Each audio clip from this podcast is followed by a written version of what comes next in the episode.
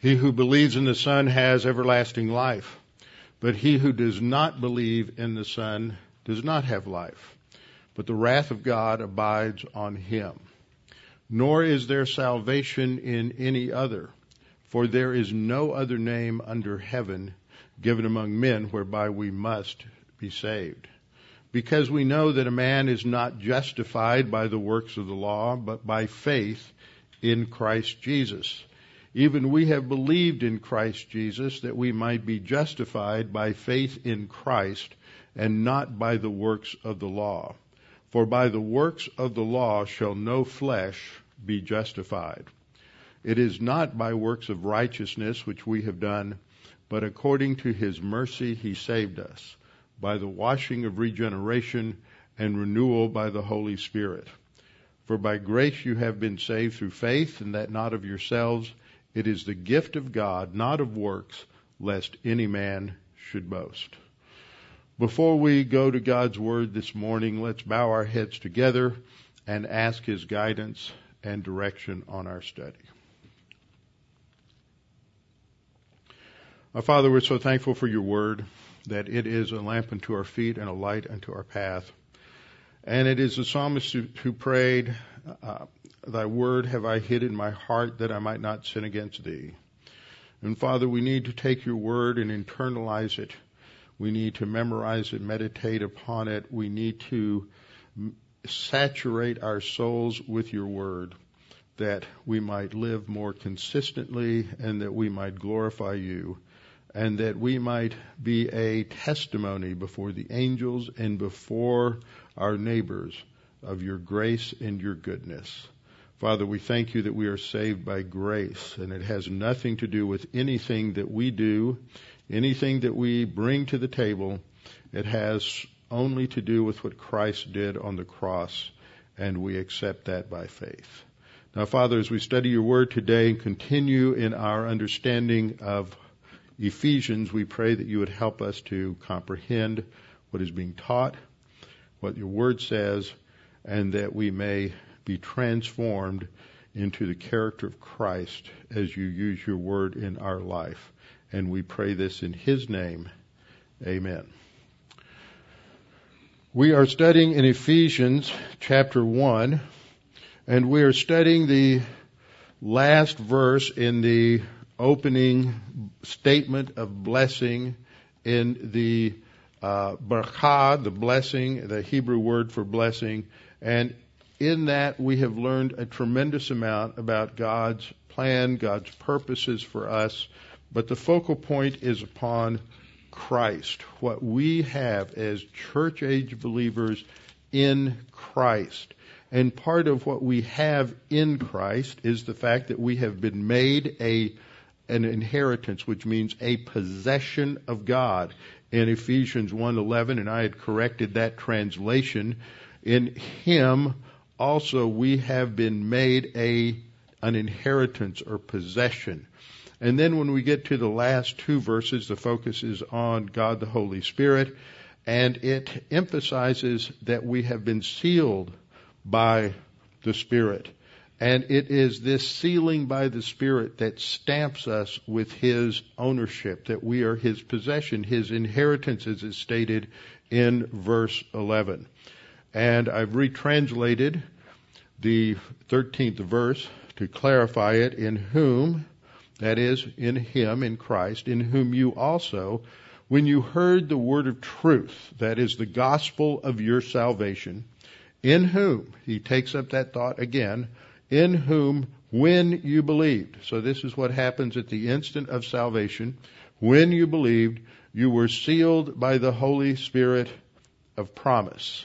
And so the issue always for salvation, for phase one salvation, is just trusting in Christ as Savior. At that instant, we have these things that happen to us. We are baptized by means of God the Holy Spirit. That means that we're identified with Christ. That's the sense of baptism. Its literal uh, denotation is the idea of, of immersion, but its significance, its connotation is identification with something, especially with relationship to a new state, a new direction, something of that nature. This is why um, John the Baptist came saying, repent for the kingdom of heaven is at hand. And so those who were baptized by him became identified with that kingdom, with that new message. And so in the church age, there is this non-experiential reality. By that I mean we don't feel anything.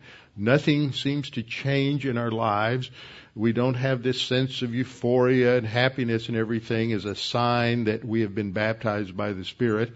Uh, some people feel certain things at the time of their salvation. That has nothing to do uh, with with verifying it. Some people are just in a miserable state and they get saved, and it's such a relief to know they're saved that they have a natural emotional response. But that is not necessary and is not a sign of their salvation or baptism by the Spirit. Not speaking in tongues or healing or any other sign gift is part of it. It is simply a legal transaction that occurs. Jesus Christ uses the Holy Spirit to identify the believer with his death, burial, and resurrection. And at the same time, we are indwelt by God the Holy Spirit. He makes each and every believer a temple, a place where God takes up residence, and God the Father and God the Son both take up residence in the believer. Christ in us, the hope of glory. And then we are sealed by the Holy Spirit. That is, we are marked as God's possession. We are identified as his, and this determines our eternal destiny. We can never, ever lose that. It never will be set aside. And then about the Holy Spirit, Ephesians one fourteen says he is the guarantee of our inheritance. That's what we're talking about last week, this week, and next week, is this whole concept of inheritance. Until, that is pointing to the future, the redemption of the purchased possession. So the guarantee has to do with a pledge or down payment for something that will take place in the future, and that is our inheritance when we realize those eternal possessions that God has promised us. And this is realized in the future, the redemption that takes place when we realize the, the result of the payment for sin, and we enter into glory, and it's the redemption of the purchased possession. That's you, that's me, and that's to the praise of his glory. Now, last week I started teaching about what the Bible says about inheritance. What I'm covering this week depends on you remembering what I taught last week. Now, some of you may not have been here. Some of you didn't get enough sleep last night, so you're just glad you made it here this morning. And others of you are, well, I just need a little help. So we're going to review those four points I covered last time rather quickly, so we set the framework for where we're going to go this morning. First of all, I pointed out that in Ephesians we have these two words. There's at least two other words in this word group that reference inheritance or heirship. In Hebrews we have klerao, the verb, uh, in Ephesians one eleven, and that is when God has uh, made us his possession. And then we have the noun kleronomia, which refers to inheritance or possession. That's the word that we have in Ephesians one fourteen, but we'll see it again in Ephesians one eighteen and also in Ephesians five five. So this is a key concept that's repeated two more times in this epistle. We saw that the core meaning, the core semantic meaning of this word is possession, property, or ownership. And this is recognized by a number of scholars and uh number of different uh, articles that uh, I could quote and provide for you, that this is the main idea. It doesn't have to do with someone dying, but it has to do with ownership, possession, or property. And that's the core idea, as we'll see again in our study this morning. I used Acts seven five to show this parallel where God gave Abram no inheritance in the land, no possession. He promised the land, as we saw, because we went to Genesis and we traced it through the initial uh, introduction to the promise in Genesis twelve, one to three. Then we went to Genesis chapter fifteen. Uh, actually, we went to Genesis seven, uh, twelve, seven, where God promised him the land. Then we went to Genesis fifteen. Then we went to Genesis seventeen, tracing out that promise in the Abrahamic covenant. So Stephen, just before he died, stoned for this sermon, uh, and God gave him no inheritance in it, not even enough to set his foot on. But even when Abraham had no child, he, that is God, promised to give it to him for a possession. That's the different word. So the first word is kleronomia, for inheritance. The second word, possession, is a synonym, kataskesis. But what that shows is that the main idea here is possession of what has been promised. We looked at Genesis twelve, one through three as sort of the foundational summary of the Abrahamic covenant that God promised uh, Abram. It's an eternal covenant. And in Genesis twelve, seven, to your descendants I've given this land. That's the one focus of the promise. Third, we saw that inheritance in relation to Abraham can be related to the land promise or the seed promise, that is the descendants, uh, ultim- culminating in the descendant, uh, G- the Lord Jesus Christ. But inheritance is always related to that idea of a divine promise, as we saw in Galatians three eighteen. For if the inheritance is of the law, it no longer is a promise, but God gave it to Abraham by promise. Fourth, we saw that inheritance is related to rewards uh, for what is earned for service. Rewards are earned, salvation is free. That's the conflict that people run into as they read the New Testament without clarity on this particular teaching in the Scripture, that people get confused because there are passages that talk about work, there are passages that talk about service, there are passages that talk about behavior, and they think that that, that talks about how to get saved. That is talking about how a saved person lives, and for our service to God, we will receive rewards at the judgment seat of Christ. To get to the judgment seat of Christ, you have to be saved. You have to be justified. Justification is by faith alone. As I read from Galatians two twelve uh, this morning, reciting that verse, we are justified not by the works of the law, but by faith in Christ Jesus.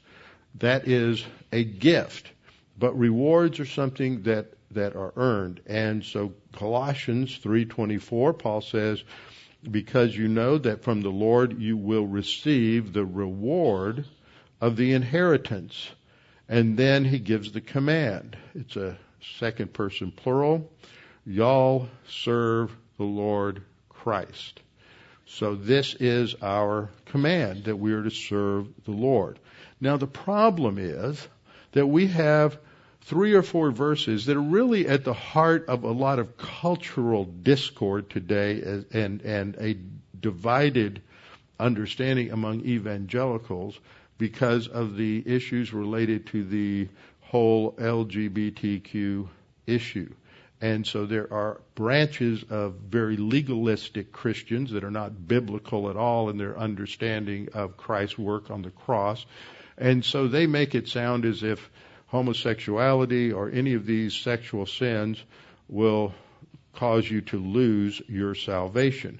And so they are very hateful and spiteful, and they say some very nasty things because they don't understand grace, they don't understand the cross, and they don't st- understand that all sin is sin, and all sin separates us from God.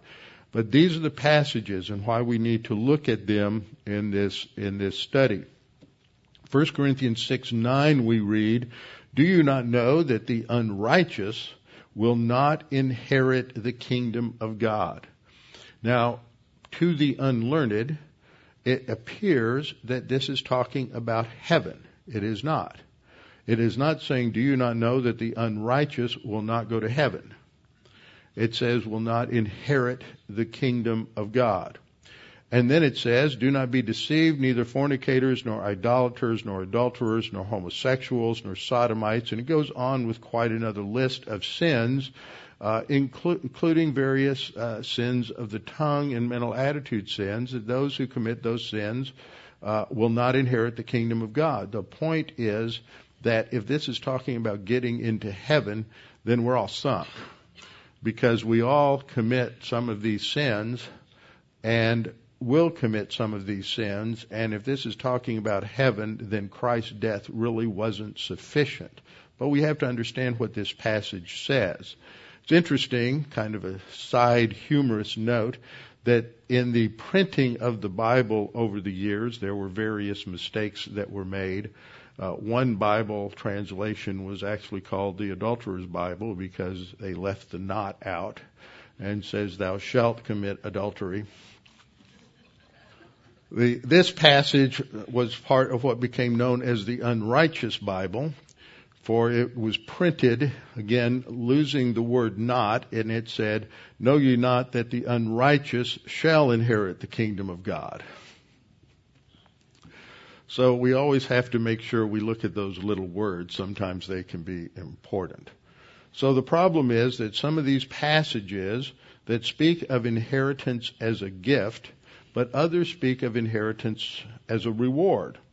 Uh, so uh, we have to remember a gift is free, but a reward is earned. One has to do with simply f- trusting in Christ to be saved, receiving that free gift of eternal life.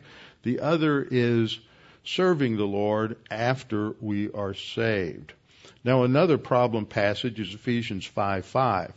It's very similar to First Corinthians six, nine, and ten, a list of of sins. And here Paul says, for this you know with certainty that no immoral or impure person or covetous man who is an idolater has an inheritance in the kingdom of Christ and God.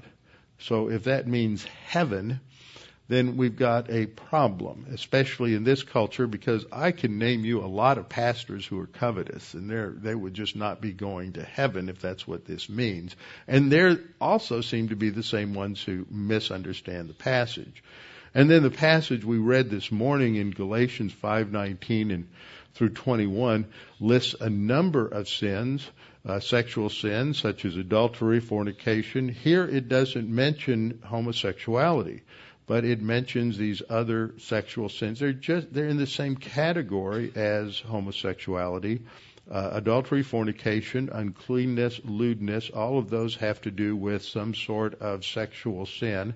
And then in Galatians five twenty, idolatry, and in Colossians and in Ephesians, Paul identifies greed or covetousness as one form of idolatry, worshiping money or the things that money can buy, thinking that will purchase you happiness, enjoying the things that only God can give you. It is worshiping the things rather of the Creator rather than the Creator himself.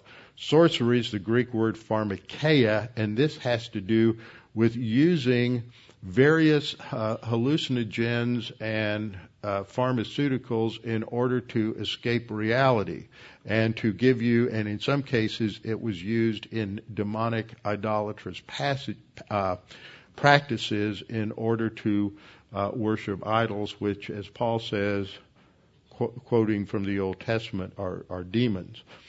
You have hatred, contentions, jealousy. So if you get into arguments, if you're ever jealous or envious, you ever lose your temper, have an outburst of wrath, or if you have selfish ambitions, I'm not going to have anybody hold up their hands, um, dissensions or heresies, envy, murders, drunkenness, revelries, and the like. If you practice these things, you will not inherit the kingdom of God. Now, if inherit the kingdom of God means getting into heaven, then, like I said, we're all sunk. But the problem is this legalistic mentality that doesn't really understand grace, understand or understand the Bible, say, says marks these sins out as super sins, and if you do them, and they seem to hone in just on one or two of them, not all of them. They're not consistent. And so this cre- has created a level of hostility, especially in light of those who are sexually licentious in our culture, that has created an, a hostility, an antagonism that is just being exacerbated, so that uh, those who are in this movement are pushing back very hard and demanding that that uh, Christians uh, or, or pastors should no longer identify their favorite sins as sins.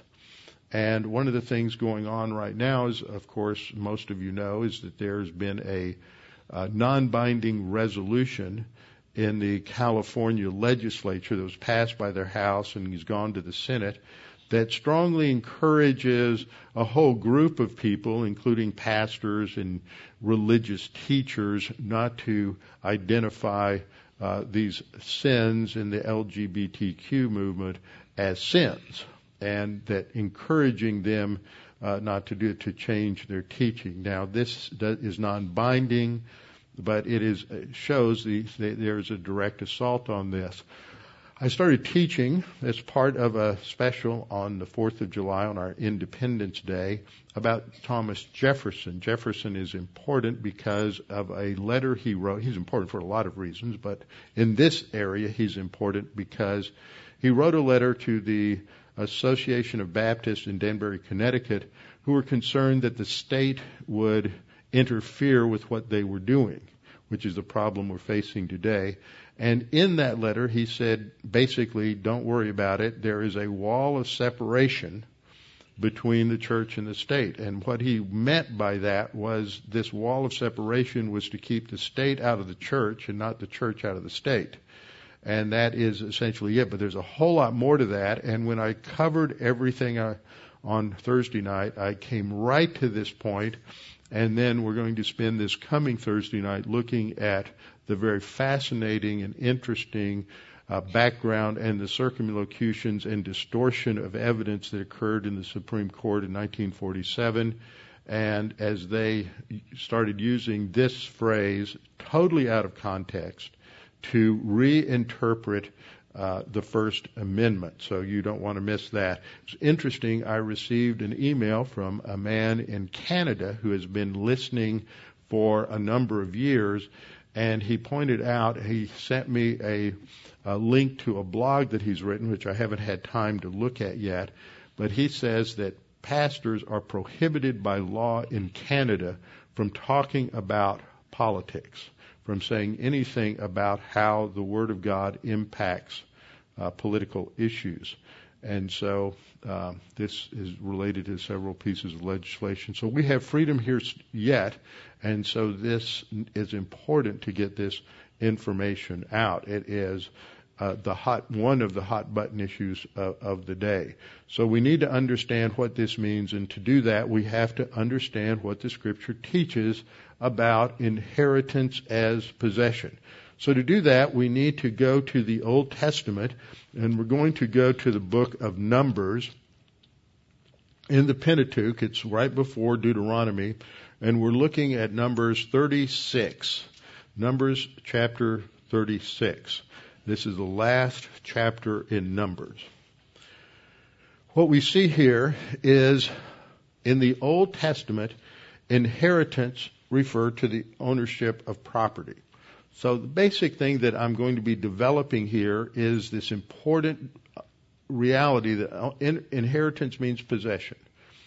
And, and we're going to see eventually that there are two areas of inheritance, being heirs of God and also uh, beyond that, heirs of Christ. We see the same thing in the Old Testament. There are many passages that refer to those who are heirs of God. God is their possession. That is, a, God is a possession of every believer.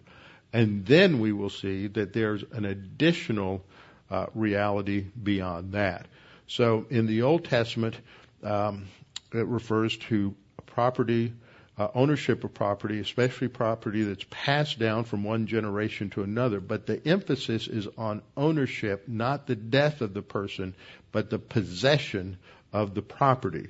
And this is a situation that occurs in Numbers chapter uh, thirty-six, when a man by the name of Zelophehad dies, and he has no male heirs. And so we we read in in in verse two of the conflict, the Lord commanded my lord Moses to give the land as an inheritance by lot to the children of Israel.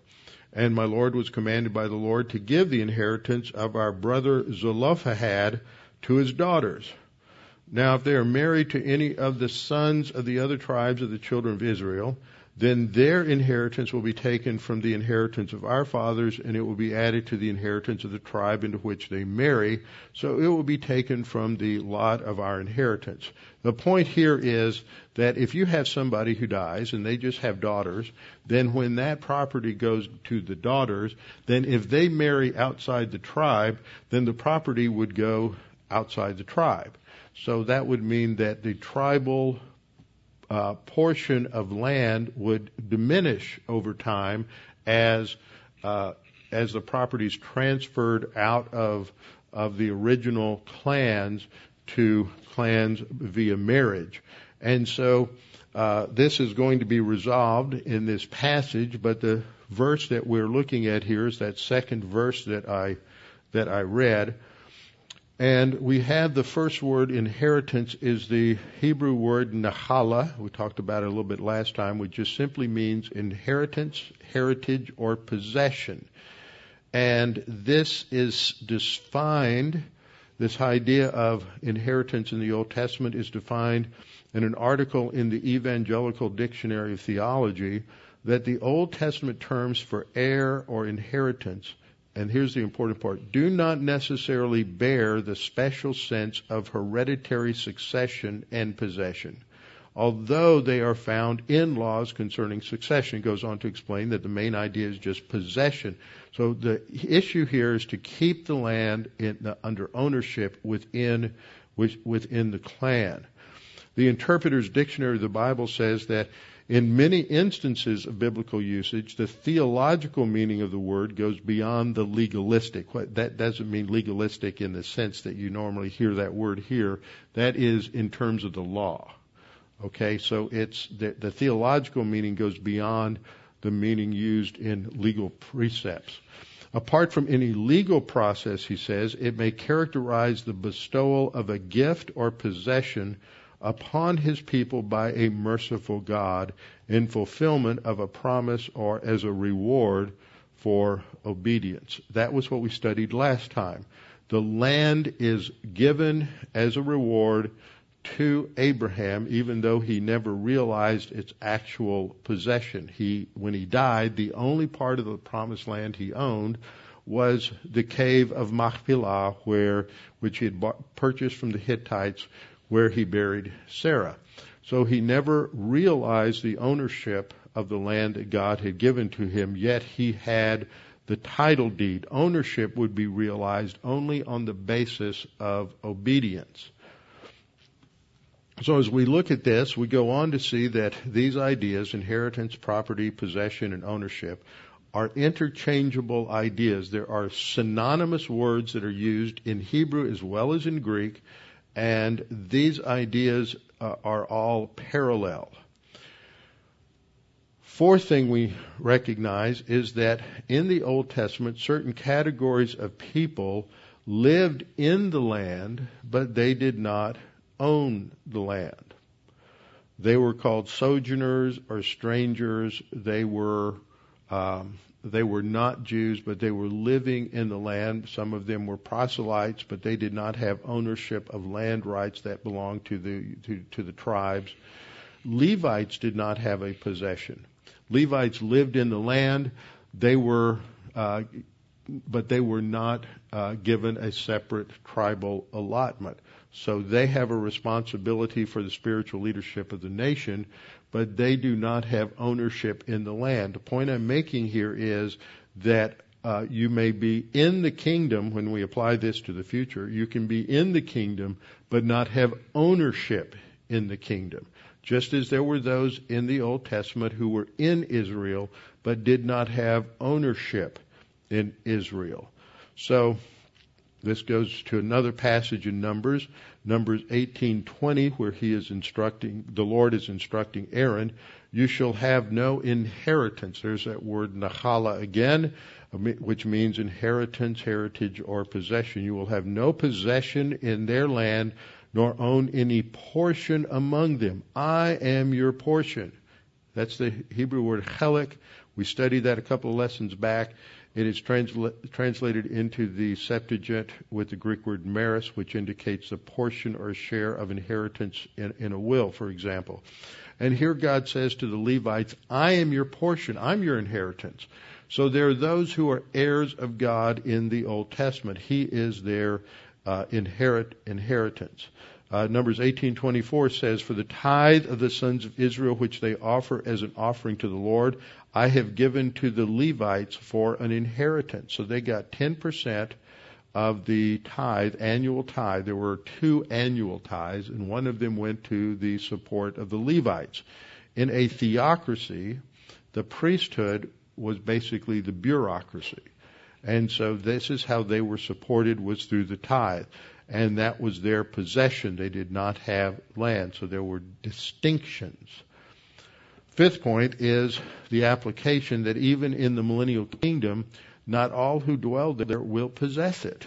There are going to be distinctions in the kingdom. There are those who teach that when we go to the judgment seat of Christ, God pats everybody on the head and everybody gets the same package of rewards.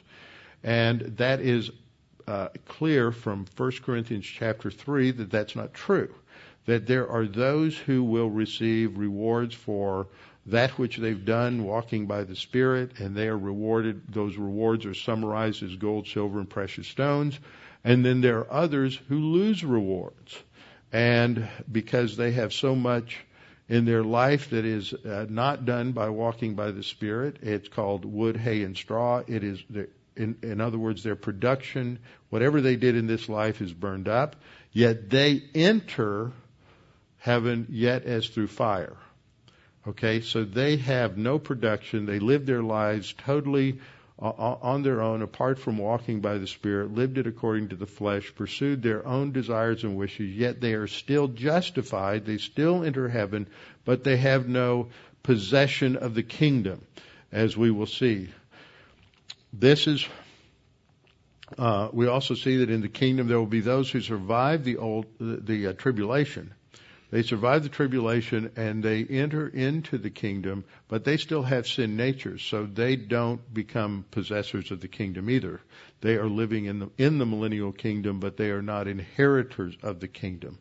Paul says in First Corinthians fifteen fifty, now I say this, brethren, that flesh and blood cannot inherit the kingdom of God, nor does the perishable inherit the imperishable.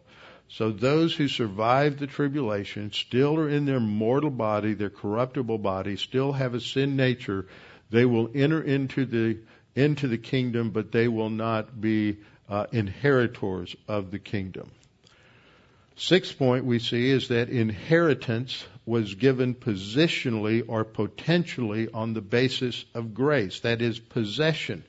And in the law, Uh, the Israelites were told that if you are obedient, you will stay in the land. You will be owners of the land. But if you're not obedient, you will be removed from the land. The military from foreign nations and from Gentiles will come in and defeat you and destroy your cities, and you will be taken captive and scattered among the nations. So they would still have a right to the land, which is what we saw in the first um And the first disciplinary action of God upon Israel in seven twenty-two B C, when the Assyrians destroyed the northern kingdom, they're taken out and they're scattered among the Assyrian people. In phase two of that judgment, in five eighty-six B C, Nebuchadnezzar destroyed the southern kingdom, destroyed the temple, burned it to the ground, destroyed Jerusalem, took captives, scattered them around the Babylonian Empire. But after seventy years, they're restored. They don't, they didn't lose their right to the land. They just lost their ownership of, of the land and their enjoyment of God's blessings. That same thing happens in seventy A D The Jews rejected Jesus. There's divine discipline. They're removed from the land, but the land is still theirs, just as the land was still theirs in seven twenty-two and five eighty-six B C. The land is still there, but there's no enjoyment of the land. That is why we are so adamant that Israel has a right to the land. It is their land. God gave it to them, and it is the job of believers to support the Jews and the Jewish people in their claims to their historic homeland. That doesn't mean we approve of everything they do. Most Jews don't approve of everything that, that Israel does. It means that we recognize their historic claims to their homeland, and they have a right to it, and they have a right to defend it, and they have a right to exist. And so we bless Israel, praying for them, and in many, many other ways. So Uh, the inheritance, the possession, is given to Abraham as a part of promise, as part of grace, but the realization of the blessings, the ownership, uh, is not uh, is is not uh, a free grace. It is earned. If they're obedient, they will stay in the land. If they're disobedient, then they will lose those blessings. The fact of ownership and the issues there with relation to obedience is illustrated by the Exodus generation. When they disobeyed God in Numbers chapter thirteen, and they failed to go into the land, when the, they sent in twelve spies. It's a fascinating story. They sent in twelve spies to do a recon. They misunderstood or misinterpreted God's directions. God had already promised to give them the land. He sent this, the spies in so that they would be able to come back and give an eyewitness report of the land to the people. Now, ten of the spies thought they were there to see if they could conquer the people that were living there. That wasn't the mission. They came back and they said, oh, we'll never do it. There are giants in the land. There's fortified cities. There's too many people. We can't do it. Two of them came back and said, yes, we can, because God's already given it to us. We just have to obey God, and, and it will be ours. But because the people followed the ten spies, they lost the ability to enter into the land. And God said that there would be two, uh, Joshua and Caleb, who because of their faith would enter the land and own the land. And so we see that promise in Joshua fourteen nine. So Moses swore on that day, saying, surely the land on which your foot has trodden shall be an inheritance to you and to your children forever, because you have followed the Lord my God fully. See, because of obedience, there is the inheritance and possession of the land. So point number seven, the possession of the land was therefore conditioned on obedience. It was merited. Therefore, as a possession, it could be lost, as seen in the case of Zelophehad's daughters. Now, if you go back to that passage and read it, there is a qualification of how that land was going to stay in in the, in the tribe, but that's beyond our scope of our study this morning. And the eighth point, what I just pointed out, is the entire Exodus generation had become God's firstborn son. That's important. That's analogous to salvation. The nation is God's firstborn son. It's adoption. So we're going to see that adoption is related to inheritance. And that is seen in Exodus four twenty-two to twenty-three. Yet the entire generation, with the exception of Caleb and Joshua, forfeited that inheritance due the firstborn. Are they still the firstborn? Yes. Do they still have uh, inheritance related to being the firstborn yet, but the reward of the land is not going to be theirs? And Joshua fourteen eight and nine is a passage where uh, Moses says that the land will be, be theirs, belonging to Joshua and Caleb.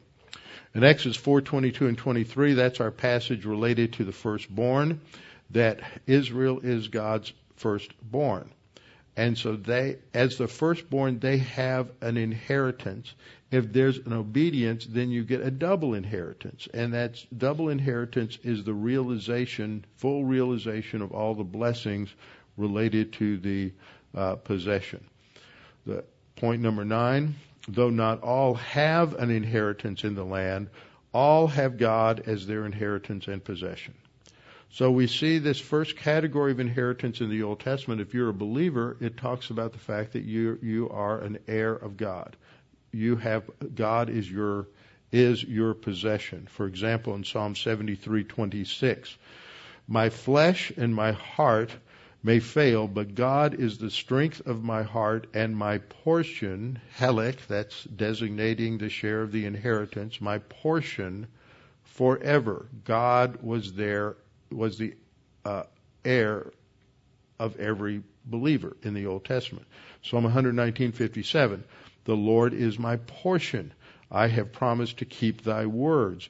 God is the heir of every believer, whether they're obedient or disobedient. Psalm one forty-two five, I cried out to thee, O Lord. I said, thou art my refuge, my portion in the land of the living. Now, the Old Testament is the background for the New Testament. We always have to understand that the precedent for the words in the New Testament, for the illustrations in the New Testament, is always the Old Testament. So when the New Testament talks about inheritance and rewards and it talks about salvation, all of this is predicated on how these terms are developed and illustrated in the Old Testament uh, for us. So in the tenth point here, we're transitioning to the church age. In the church age, Christ is given ownership of all things, and the believer shares in the ownership as a uh, as a joint heir in Christ only as we mature as believers. We'll get we'll get back to the passage in, or get to the passage in Romans eight seventeen in just a second. We are heirs of God, every single believer, but this additional heirship, joint heirs in Christ, has to do with our spiritual growth, and that's what's described in Romans eight seventeen. The issue here is this phrase in Romans eight seventeen. Heirs of God and joint heirs with Christ. The way we have it typically translated is to put a comma after children, and then there's a comma after um, after joint heirs with Christ. What there's no commas in the Greek. What that does is it makes heirs of God and joint heirs with Christ look as if they're the same thing, and that's how many people teach it. That if we're children, we have two categories of heirship automatically. We're heirs of God and we're joint heirs with Christ. The problem is that there's a conditional clause after that. If indeed we suffer with him, that we also may be glorified together. That seems to add, if we're saved by faith alone in Christ, then this would seem to suggest, no, you're saved by faith alone in Christ and suffering with him. Well, wait a minute. That that sounds more like works. See, that's where works and faith in Christ get conflated. This is a problem in many systems of theology, but especially in what we call lordship theology. So, I always love this illustration. If you have this phrase, woman without her man is nothing, where do you put the commas to punctuate the sentence? Where do those, those commas go? Well, if um, you are a woman, you probably put the commas here. Woman, without her, man is nothing. All right? But if you're a man, you probably put the commas here. Woman without her man, comma, is nothing. So you have two completely different sentences based on where you put the commas. That's what happens in Romans eight seventeen. If you put the commas the way they are typically put, that is just one comma after children, then heirs of God and joint heirs with Christ become synonyms. But if you put a comma after heirs of God, we, what we read, if children, then heirs of God. That's a first category. And the second category is joint heirs with Christ if we suffer with him. So that that conditional clause applies only to the category of being a joint heir with God. So that means there are two types of heirs. There are those who are heirs of God, that refers to all believers, and those who are joint heirs with Christ, and this refers to those who are growing and maturing spiritually. Uh, Paul says to Timothy in First Timothy that all who desire to be godly will be persecuted. In First Peter, again and again, Peter talks about the fact that if you're growing and maturing as a believer, you're going to run into problems in life. Uh, the suffering here isn't martyrdom. Some people read intense suffering into this. It just, you're going to face problems. You're going to be living in the midst of the angelic conflict, and there are going to be difficulties and challenges and heartaches and things like that that are related to the fact that you're trying to grow spiritually, and Uh, there are, there's opposition from the devil's world. So we have these two categories of heirship. You had the same thing in the Old Testament, being heirs of God, and also those who were advancing to maturity and experienced a richness of blessing by God in this life. Now that takes us up to dealing with some of the uh, complicated passages. And we have to deal, first of all, with this whole issue of what the Bible teaches about heirship. So we'll come back next time and get into this next area, this next topic, and then we will be able to set up our understanding of those uh, difficult or problem passages that are so often abused and, and misinterpreted. With our heads bowed and our eyes closed. Father, thank you for this opportunity to study the Word, to be reminded of your grace, that in the gospel there's no condition. It is simply believe on the Lord Jesus Christ and you will be saved. There's no condition of adding, and if you are obedient, and if you repent of your sins, and if you change your life, and if you join the church, and if you are baptized. There's, there's no, nothing else. It's just simply believing in Jesus Christ. And the instant we believe in Christ, we are we are saved. We are justified. We're given new life in Christ. We are given the righteousness of Christ and declared righteous. And we are given eternal life so that we may uh, have eternity in heaven. But Father, there's something that occurs after we are saved, after we are born again, after we are given new life, and that is the nourishment and the nurturing of that life, growing to spiritual maturity, desiring the sincere milk of the Word that we may grow thereby. And so that becomes the next important decision in our lives. Are we saved, and are we going to grow and mature as believers? Are we going to serve you? And that's the second area of inheritance. So, Father, we pray that if there's anyone listening to this message, anyone here who's never trusted in Christ as Savior, that you would just make the gospel very clear to them, that that's the issue. It's not about sin, and it's not about failure, it's not about behavior, it's about trust in Jesus Christ as Savior, for He paid for every sin that we commit. There's none that was left out. And so it's all paid for at the cross. And if we believe and trust in Him, then after that, we have a second decision to make as to whether or not we are going to exploit our new life, whether we're going to grow in the grace and the knowledge of our Lord Jesus Christ, or whether we are just going to be happy we're going to heaven and then live according to our own desires for the rest of our life. That's the second challenge, that we need to decide whether or not we are going to be truly disciples, followers of Jesus or not. And that's a decision we make every single day. Father, we thank you for your grace, for your goodness, for what you have revealed to us in your word, that we may live today in light of eternity. And we pray this in Christ's name. Amen.